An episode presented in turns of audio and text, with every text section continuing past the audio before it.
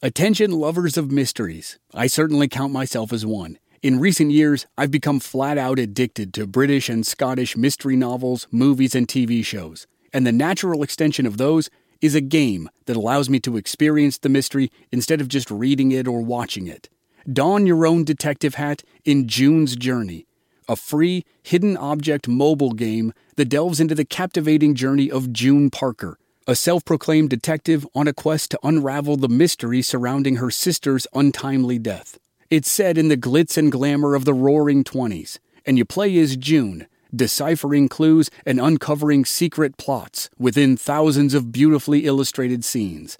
New chapters are added to the game each week, and you can personalize and decorate your very own Orchid Island where the story takes place. Download June's Journey on your Android or iOS device or play online via Facebook Games. Your detective journey awaits.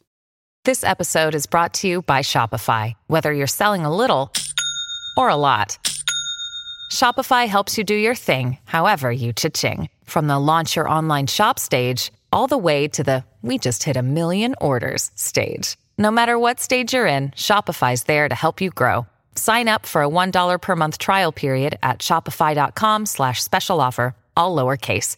That's shopify.com slash special offer.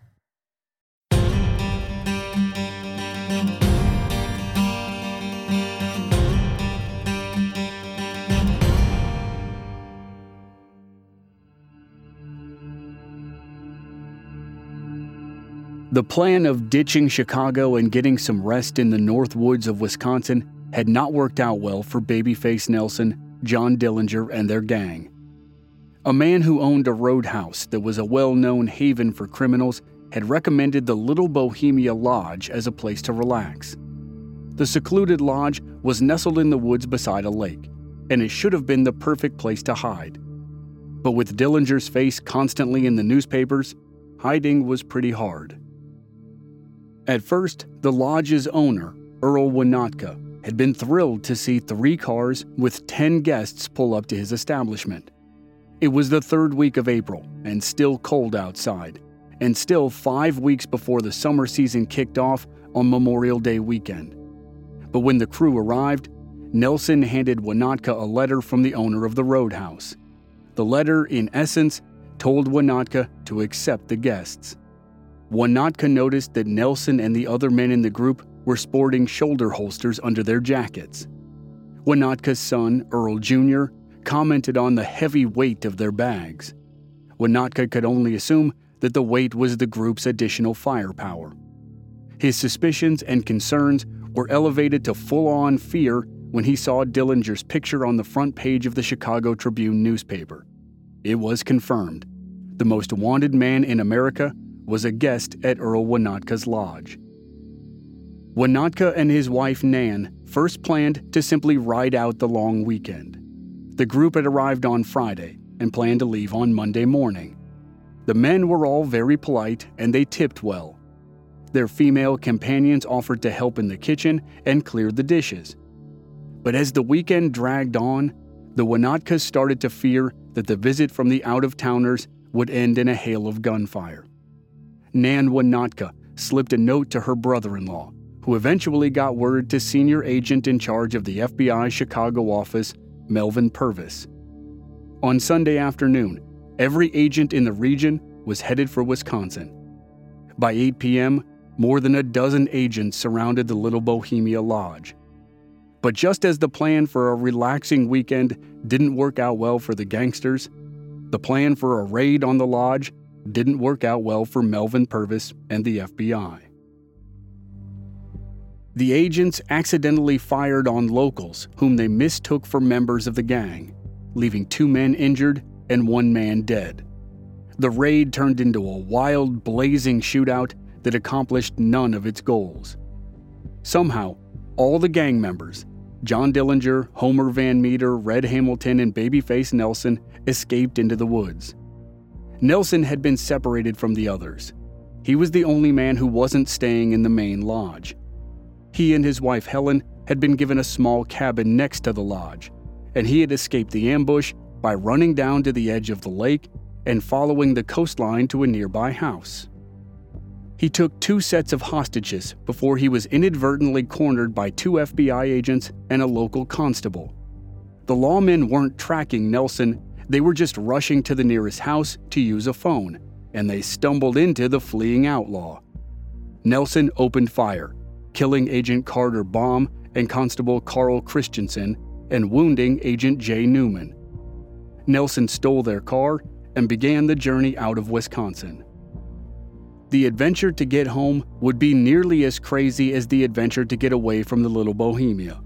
And Dillinger and the others experienced similar chaos. And from that point forward, time was running short for all the celebrity outlaws of the early 1930s. A month after Little Bohemia, former Texas Ranger Frank Hamer and his posse would ambush Bonnie and Clyde. Six weeks later, the FBI would close in on John Dillinger. And then it would be Pretty Boy Floyd's turn. And after that, Lester Gillis, the short, blonde haired young man from Chicago nicknamed Babyface Nelson, would finally achieve the notoriety he always wanted.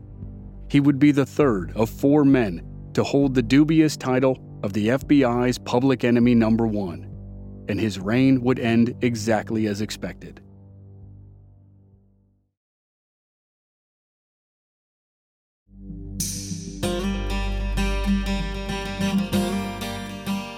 From Black Barrel Media, this is Infamous America. I'm your host, Chris Wimmer, and this season we're telling the story of Lester Gillis, better known as Babyface Nelson, one of the wildest and most intriguing gangsters of the Depression era. This is episode 6 Public Enemy Number 1.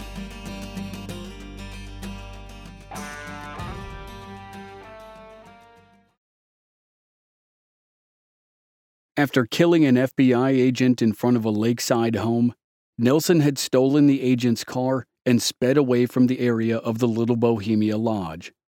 But after just one hour of driving, the car blew a rod and stranded him on the side of U.S. Route 51.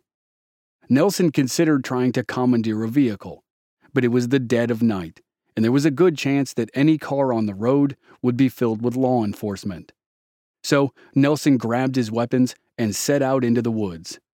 He hiked in the direction he hoped was south for nearly 12 hours. After covering about 20 miles, Nelson found a cabin on a Native American reservation. It belonged to Ollie and Maggie Catfish, and they lived there with their daughter and granddaughter. The family was shocked to find a well dressed and well armed man plodding through the forest. But Nelson was also well mannered. He asked to buy a cup of coffee, and the family offered him a full breakfast. Nelson paid them generously. Soon, he had made arrangements to stay with the family for a few days. The fact that the remote cabin had no phone and no electricity worked in his favor. The family knew nothing of the gunfight at the Little Bohemia and possibly had never heard the name Babyface Nelson. After a few nights with the family, Nelson asked Ollie to lead him out of the woods to a main road. At 8 p.m. on August 27th, five days after the shootout, Nelson and his guide came out of the woods onto Highway 47 near the banks of Fence Lake. The two found a group of men who were heading out for some night fishing. At gunpoint, Nelson demanded the keys to the group's car. He grilled the men about law enforcement in the area. They assured Nelson there were no nearby roadblocks. Nelson left with Ollie Catfish, who guided him through the reservation's back roads. Once Nelson felt he was clear of the FBI search area, he let Ollie go. Nelson hit Highway 41 and made haste for Louis Cernocky's roadhouse north of Chicago. Nelson needed someplace to lay low, and to his surprise, the FBI was not surveilling the roadhouse which was a well known haunt for criminals on the move. While Nelson regrouped, information about what had happened to the rest of the group began to trickle in. All the members of the gang had escaped. The women who had been traveling with them, including Helen, Nelson's wife, had been questioned and then charged with aiding and abetting fugitives. Helen was now in jail. Nelson then found out that the authorities had nearly captured Dillinger Red Hamilton and Homer Van Meter, but they shot their way out. However, the gunfight had left Hamilton mortally wounded. He hung on for a few days, but gangrene set in. Dillinger buried him in a quarry 30 miles outside of Chicago. While Nelson debated who he should reach out to and when, the FBI was in crisis mode. The total mismanagement of the Little Bohemia raid was a career jeopardizing failure for Melvin Purvis. The posse had killed a civilian and terrorized a small town worse than any outlaw had. A petition of local citizens demanded an investigation into the raid and the ouster of Melvin Purvis. Then there was the matter of Agent Carter Baum. Purvis could handle the public criticism. After all, he worked for the blustery, unpredictable J. Edgar Hoover for nearly seven years. But the cold blooded murder of an agent on his watch weighed on Purvis. Though it was Babyface Nelson who killed Baum, John Dillinger remained the name in the headlines and the primary focus of the FBI's manhunt. Agents scoured Chicago looking for Dillinger, who had been on the move since escaping the Little Bohemia. They were also trailing anyone known to associate with Dillinger. Nelson soon learned that many of his friends were under surveillance. In some instances, the FBI had tried to buy information. In others, agents had resorted to more intense forms of intimidation and interrogation. Nelson knew he had to stay out of Chicago, but he also needed to stay close. He reconnected with an old friend to find a place to hide while he tried to figure out what was happening with the rest of the gang.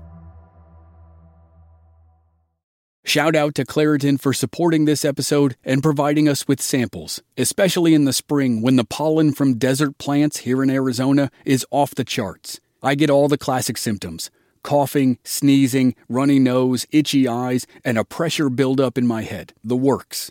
Luckily for those of us who live with symptoms of allergies, we can live Claritin Clear with Claritin D. The double action combination of prescription strength allergy medicine and the best decongestant available relieves sneezing, a runny nose, itchy and watery eyes, an itchy nose and throat, and sinus congestion and pressure with ease.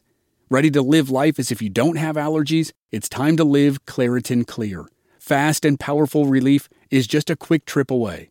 Find Claritin D at the pharmacy counter. Ask for Claritin D at your local pharmacy counter. You don't even need a prescription. Go to Claritin.com right now for a discount so you can live Claritin Clear.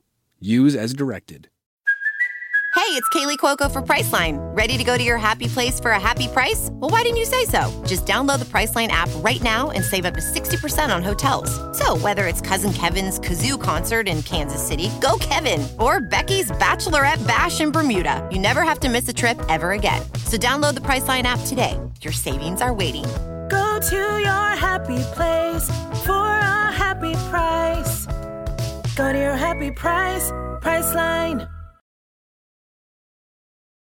In early May 1934, Nelson met up with his old pal from Sausalito, California, John Paul Chase.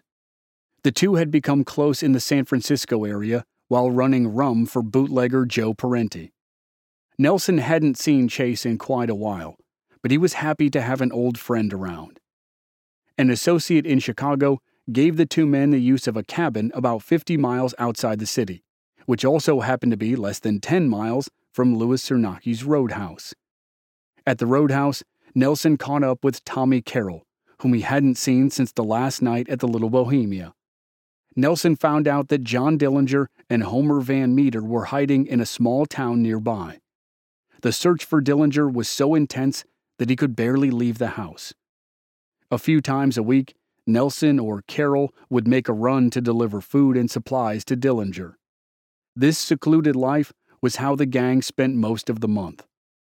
Dillinger found himself replaced in the headlines for at least a few days when a posse of Louisiana lawmen and Texas Rangers finally caught up with Clyde Barrow and Bonnie Parker. On May 23rd, a group of six lawmen ambushed the Sweetheart Outlaws on State Highway 154 in Bienville Parish, Louisiana. Bonnie and Clyde were dead within seconds and their legends were cemented just as fast. While in hiding, Dillinger underwent surgery to change his appearance. Once he had recovered from the painful procedure, it was said he could roam the streets of Chicago unnoticed. Some stories report that Dillinger was so brazen he would walk right into police stations and chat with the officers. By mid June, Nelson had grown restless. When he learned his wife Helen had been released but was being routinely followed, he began to think that he should give the West Coast another chance. But that kind of move was going to require more cash than he had on hand. He floated the idea of an out of state bank robbery to Dillinger and Van Meter, and they agreed. But none of them seemed particularly enthusiastic about it. Nelson had spent the weeks since the Little Bohemia fiasco fuming at every reference in the newspapers to the search for the quote, second Dillinger gang. And while Nelson grew more aggravated, the rest of the crew grew tired of his attitude and aggression. Tensions escalated when the gang gathered to put the final touches on the plan for the heist. Nelson resented Dillinger's cavalier attitude about going out in public, and if Nelson needed any more ammunition for his argument, he received it on June 22, 1934. The FBI officially crowned John Dillinger public enemy number one and put up a $10,000 reward for his capture. Even so, Dillinger dined out in downtown Chicago and went to the movies at crowded cinemas. Nelson's anger wasn't reserved exclusively for Dillinger. He was also mad at Homer Van Meter. While Nelson had wisely remained isolated from his wife and children, Van Meter was allegedly running around with his old girlfriend. She had been arrested along with Nelson's wife, and no one in the gang trusted her. But even with all the hostility in the gang, they went through with the hastily planned robbery of the Merchants National Bank in South Bend, Indiana. They got away with $28,000, but the job was anything but smooth. Several civilians were injured. Homer Van Meter shot and killed a police officer, and Van Meter himself was shot. The gang rushed back to Chicago to get him on the operating table. No one thought he would make it, but Van Meter toughed it out and survived. And Van Meter wasn't the only close call in the gang. During the melee outside the bank, Nelson was shot point blank in the chest but was saved by a bulletproof steel vest. He was grateful to be alive, but still furious with Dillinger and Van Meter, and the resentment was mutual. The South Bend job on June 30, 1934, was the last known heist that Nelson pulled with Dillinger. As June became July, Nelson was finally able to see Helen. They continued to plan to move west, and Nelson's pal, John Paul Chase, was eager to join them. But before they made the trip, Nelson wanted one more big score. He and Dillinger put aside their mutual contempt and discussed another job a train robbery of all things.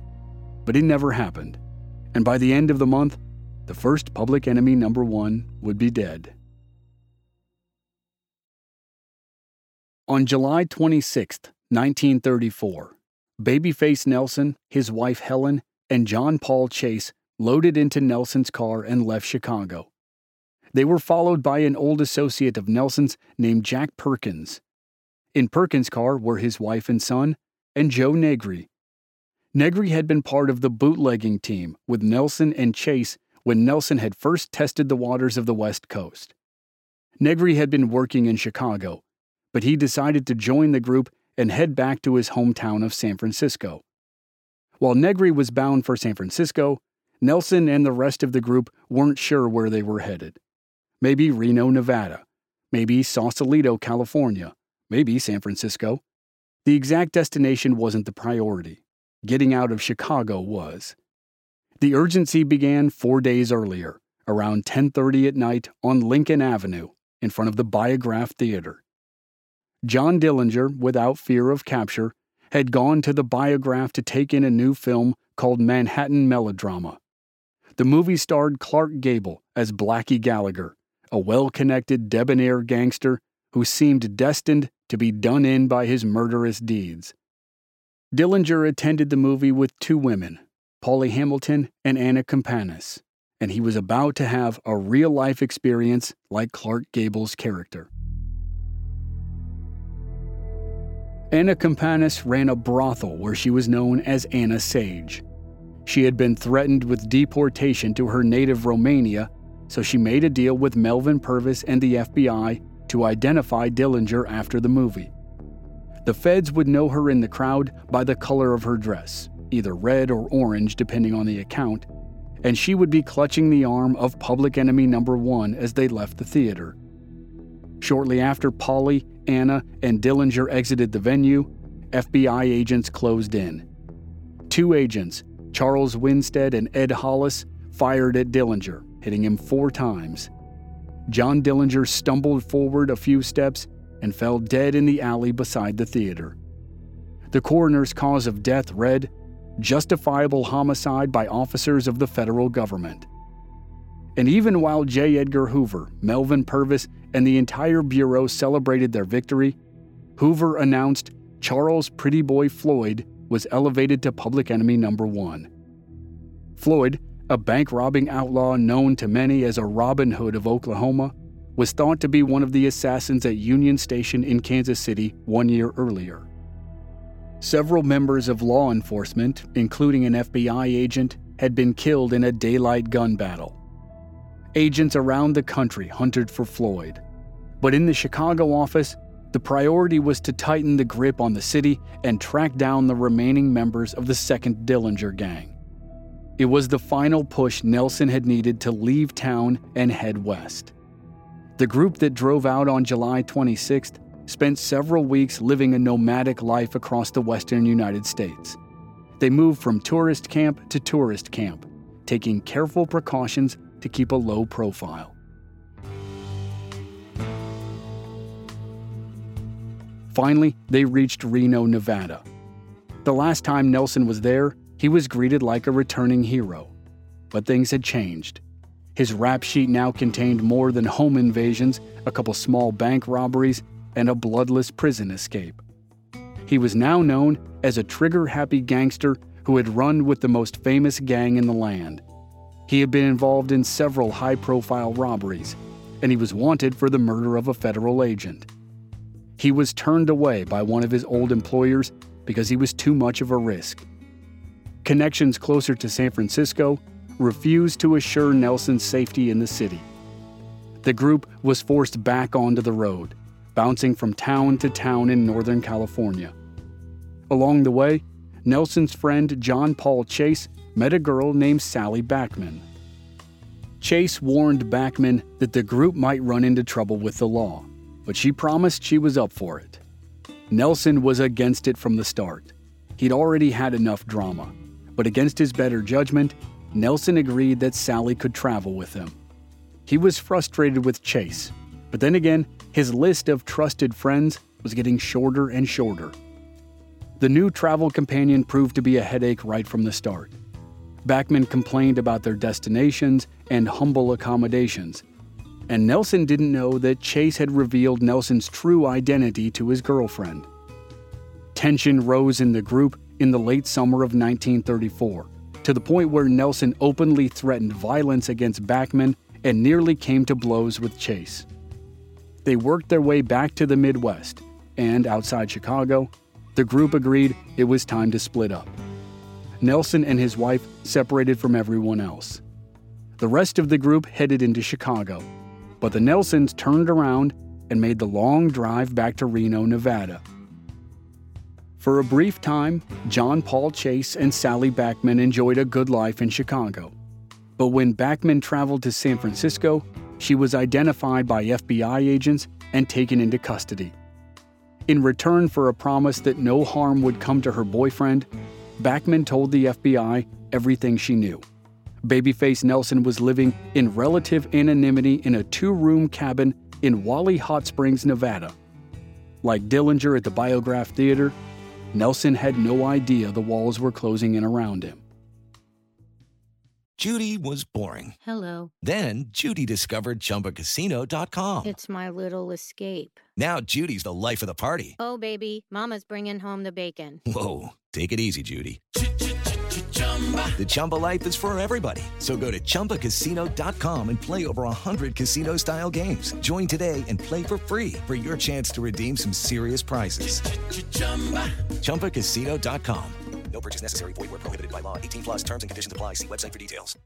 Save big money on everything for your next project at Menards. Spring is here, making it the perfect time for outdoor projects. Suncast storage sheds are an excellent solution for protecting outdoor lawn and gardening tools. They're easy to assemble, and the all weather construction provides water resistance and UV protection. Save big on Suncast storage sheds. View our selection of Suncast products today in store and on Menards.com. Save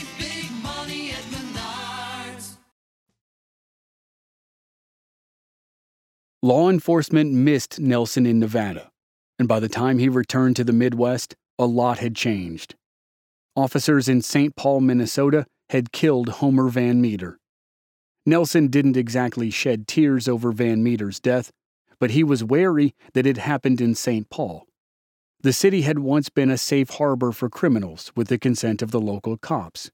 But if Van Meter wasn't safe there, Babyface Nelson knew he wouldn't be either. Whether he admitted it to himself or not, Nelson wasn't safe anywhere. Agent Melvin Purvis, the man credited with catching Dillinger, and fellow agent Ed Hollis, one of the men credited with killing Dillinger, had tracked down Pretty Boy Floyd. They shot and killed Floyd while he ran through a field in Ohio.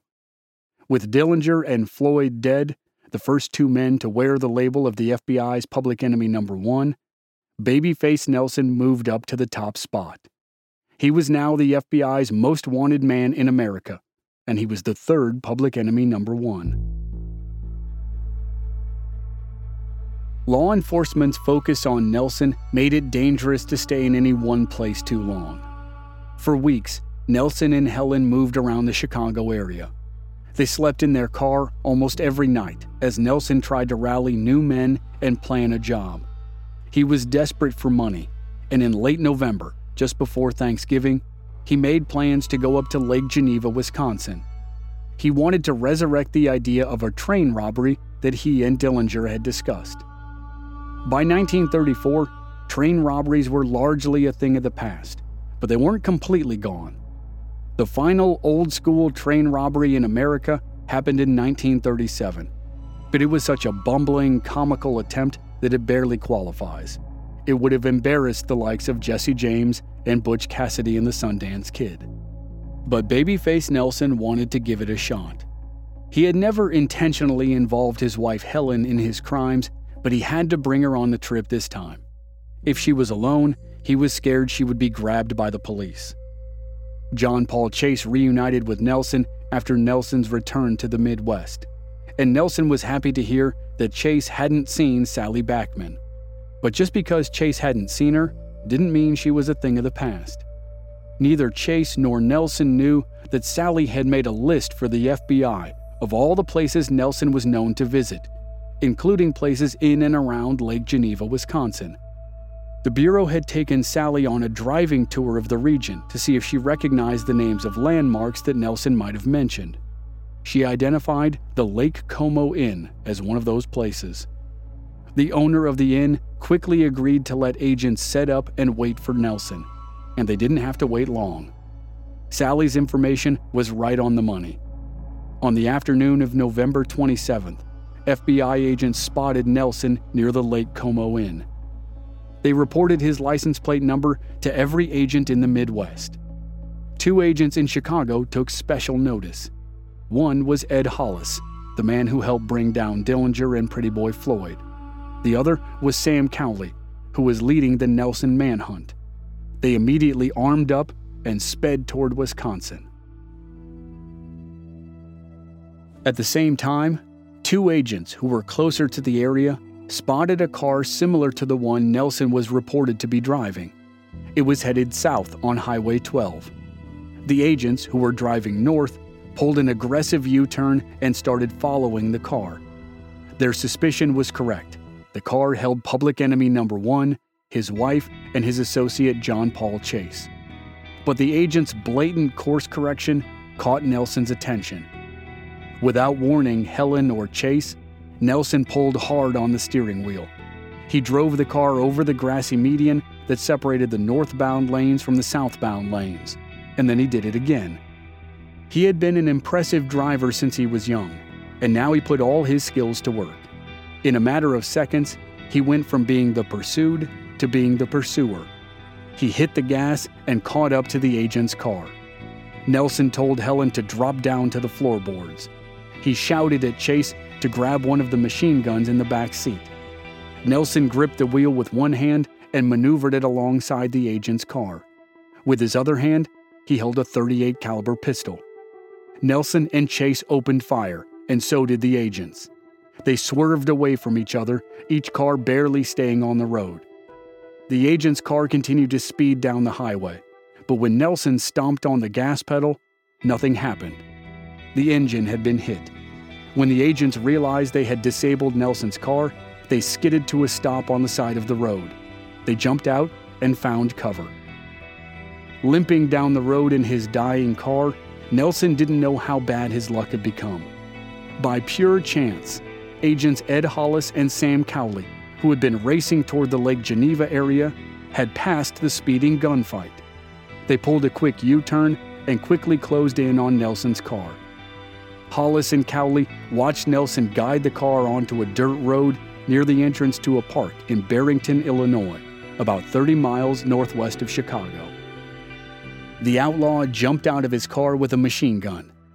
Ed Hollis may have been confident, considering he had helped take down two public enemies, but he had shot both of them in the back. Babyface Nelson was ready for a face to face gunfight. If this was Nelson's end, it would happen in the proverbial blaze of glory. The rules and regulations of the FBI had come a long way in a short time in the age of the Depression era outlaws. Gone were the rules that stated FBI agents needed local law enforcement to make an arrest. And gone were the restrictions on agents carrying firearms. Agent Hollis had a shotgun, and Agent Cowley had a Tommy gun as they stared down Babyface Nelson. The agents had stopped in the middle of the highway, about 150 feet from Nelson's position. Agent Cowley opened up with his Tommy gun. He hit Nelson nearly center mass with several rounds. The outlaw buckled, but gathered himself and returned fire. His gun roared as he struck Cowley in the stomach and chest. Agent Hollis blasted away with his shotgun. Pellets tore through Nelson's legs, but he kept his feet. He saw Cowley lying face down and looking lifeless, so he focused his fire on Hollis. Hollis retreated away from his car, dropped his empty shotgun, and fired with his pistol. Nelson stepped out from cover and unloaded on Hollis. A round struck the agent in the head and knocked him to the ground. Nelson shuffled over to Hollis and stood over him, but didn't fire. At that point, Nelson started to realize how badly he was injured. Agent Cowley's first shots with the Tommy gun had hit Nelson in the stomach, and Agent Hollis's first rounds with the shotgun had hit Nelson in the legs. Nelson found the strength to slide into Hollis and Cowley's car.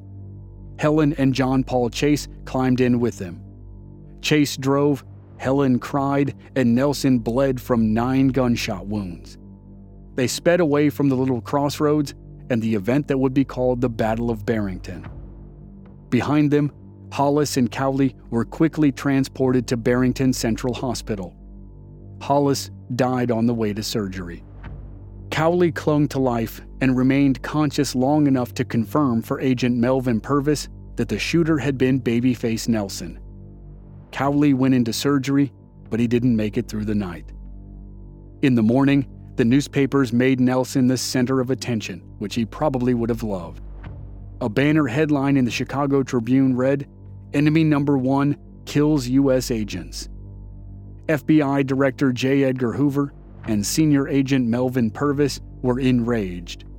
Nelson had now killed three agents and had escaped once again. He was injured, but no one knew how badly. Purvis told reporters that he didn't care much if they took Nelson dead or alive. But by the time the newspapers hit the streets with all those headlines that Nelson would have loved, the outlaw was too far gone to enjoy his ill gotten fame. The initial shots that had torn Nelson's stomach apart were beyond repair. By the time Chase got him to someone who could help, it was too late for even the best surgeon in Chicago to save him. Nelson gripped Helen's hand and cried as he spoke of his mother, his sisters, and his children. Just before 8 a.m. on November 28, 1934, Nelson told his wife that the room was getting dark. Then Lester Gillis, famously known as George Babyface Nelson, slipped away. He was 25 years old. Chase and Helen wrapped Nelson's body in blankets and left it in a ditch in Skokie, Illinois. It was later discovered by the FBI. Shortly afterward, Helen turned herself in to federal agents. She identified John Paul Chase as the other shooter in Barrington, and Chase was caught just after Christmas. He was convicted for his role in the deaths of agents Cowley and Hollis, and he was one of the first prisoners sent to the new federal prison on Alcatraz Island. Nelson's son served in the Navy during World War II, and his daughter gave him seven grandchildren he never met. His loyal wife, Helen, served a year in prison for harboring a wanted criminal.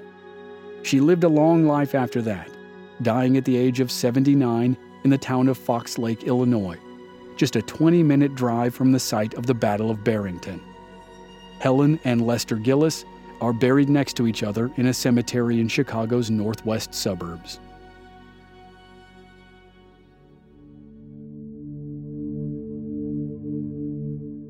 Next time on Infamous America, we'll go from the Depression era to the Vietnam era for the story of one of the craziest series of events of the time period.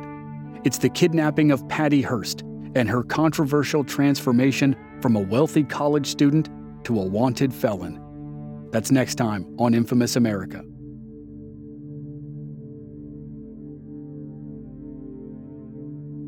Members of our Black Barrel Plus program don't have to wait week to week for new episodes. They receive the entire season to binge all at once with no commercials, and they also receive exclusive bonus episodes. Sign up now through the link in the show notes or on our website, blackbarrelmedia.com.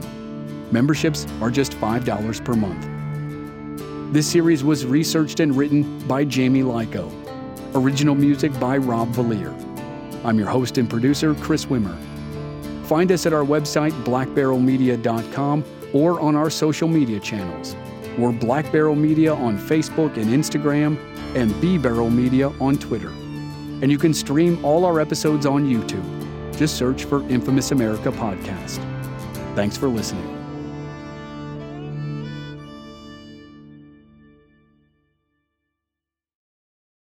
Guys, it is Ryan. I'm not sure if you know this about me, but I'm a bit of a fun fanatic when I can. I like to work, but I like fun too. It's a thing. And now the truth is out there. I can tell you about my favorite place to have fun Chumba Casino. They have hundreds of social casino style games to choose from, with new games released each week. You can play for free anytime, anywhere and each day brings a new chance to collect daily bonuses. So join me in the fun. Sign up now at ChumbaCasino.com. No purchase necessary. Group. Void were prohibited by law. See terms and conditions. 18 plus. Hello, it is Ryan, and we could all use an extra bright spot in our day, couldn't we? Just to make up for things like sitting in traffic, doing the dishes, counting your steps, you know, all the mundane stuff. That is why I'm such a big fan of Chumba Casino. Chumba Casino has all your favorite social casino style games that you can play for free anytime, anywhere with daily bonuses. That should brighten your day a little. Actually, a lot. So sign up now at chumbacasino.com. That's chumbacasino.com. No purchase necessary. VGW Group. Void were prohibited by law. See terms and conditions. 18 plus. Prescription products require completion of an online medication consultation with an independent healthcare provider through the LifeMD platform and are only available if prescribed. Subscription required. Individual results may vary. Additional restrictions apply at lifemd.com. Read all warnings before using GLP 1s. Side effects may include a risk of thyroid C cell tumors. Do not use GLP 1s if you or your family have a history of thyroid cancer. If you've struggled for years to lose weight and have given up hope, did you know you can now access GLP 1 prescription medications through LifeMD? LifeMD is now offering eligible patients online access to GLP 1s, the breakthrough prescription medication that can help you lose body fat and weight. Listen to what people are saying. You just take your shot. It doesn't feel like you're on a diet. What I wasn't expecting it to do was to shut off the food noise. This was life altering. And if I can do it, I feel like anybody can do it. And here's the best part your insurance may cover 100% of the cost of your medication. So go to trylifemd.com to have your eligibility checked right now. Get started today at trylifemd.com. That's T R Y L I F E M D.com. When you need mealtime inspiration, it's worth shopping Kroger, where you'll find over 30,000 mouthwatering choices that excite your inner foodie. And no matter what tasty choice you make, you'll enjoy our everyday low prices, plus extra ways to save, like digital coupons worth over $600 each week. You can also save up to $1 off per gallon at the pump with fuel points. More savings and more inspiring flavors make shopping Kroger worth it every time. Kroger, fresh for everyone. Fuel restrictions apply.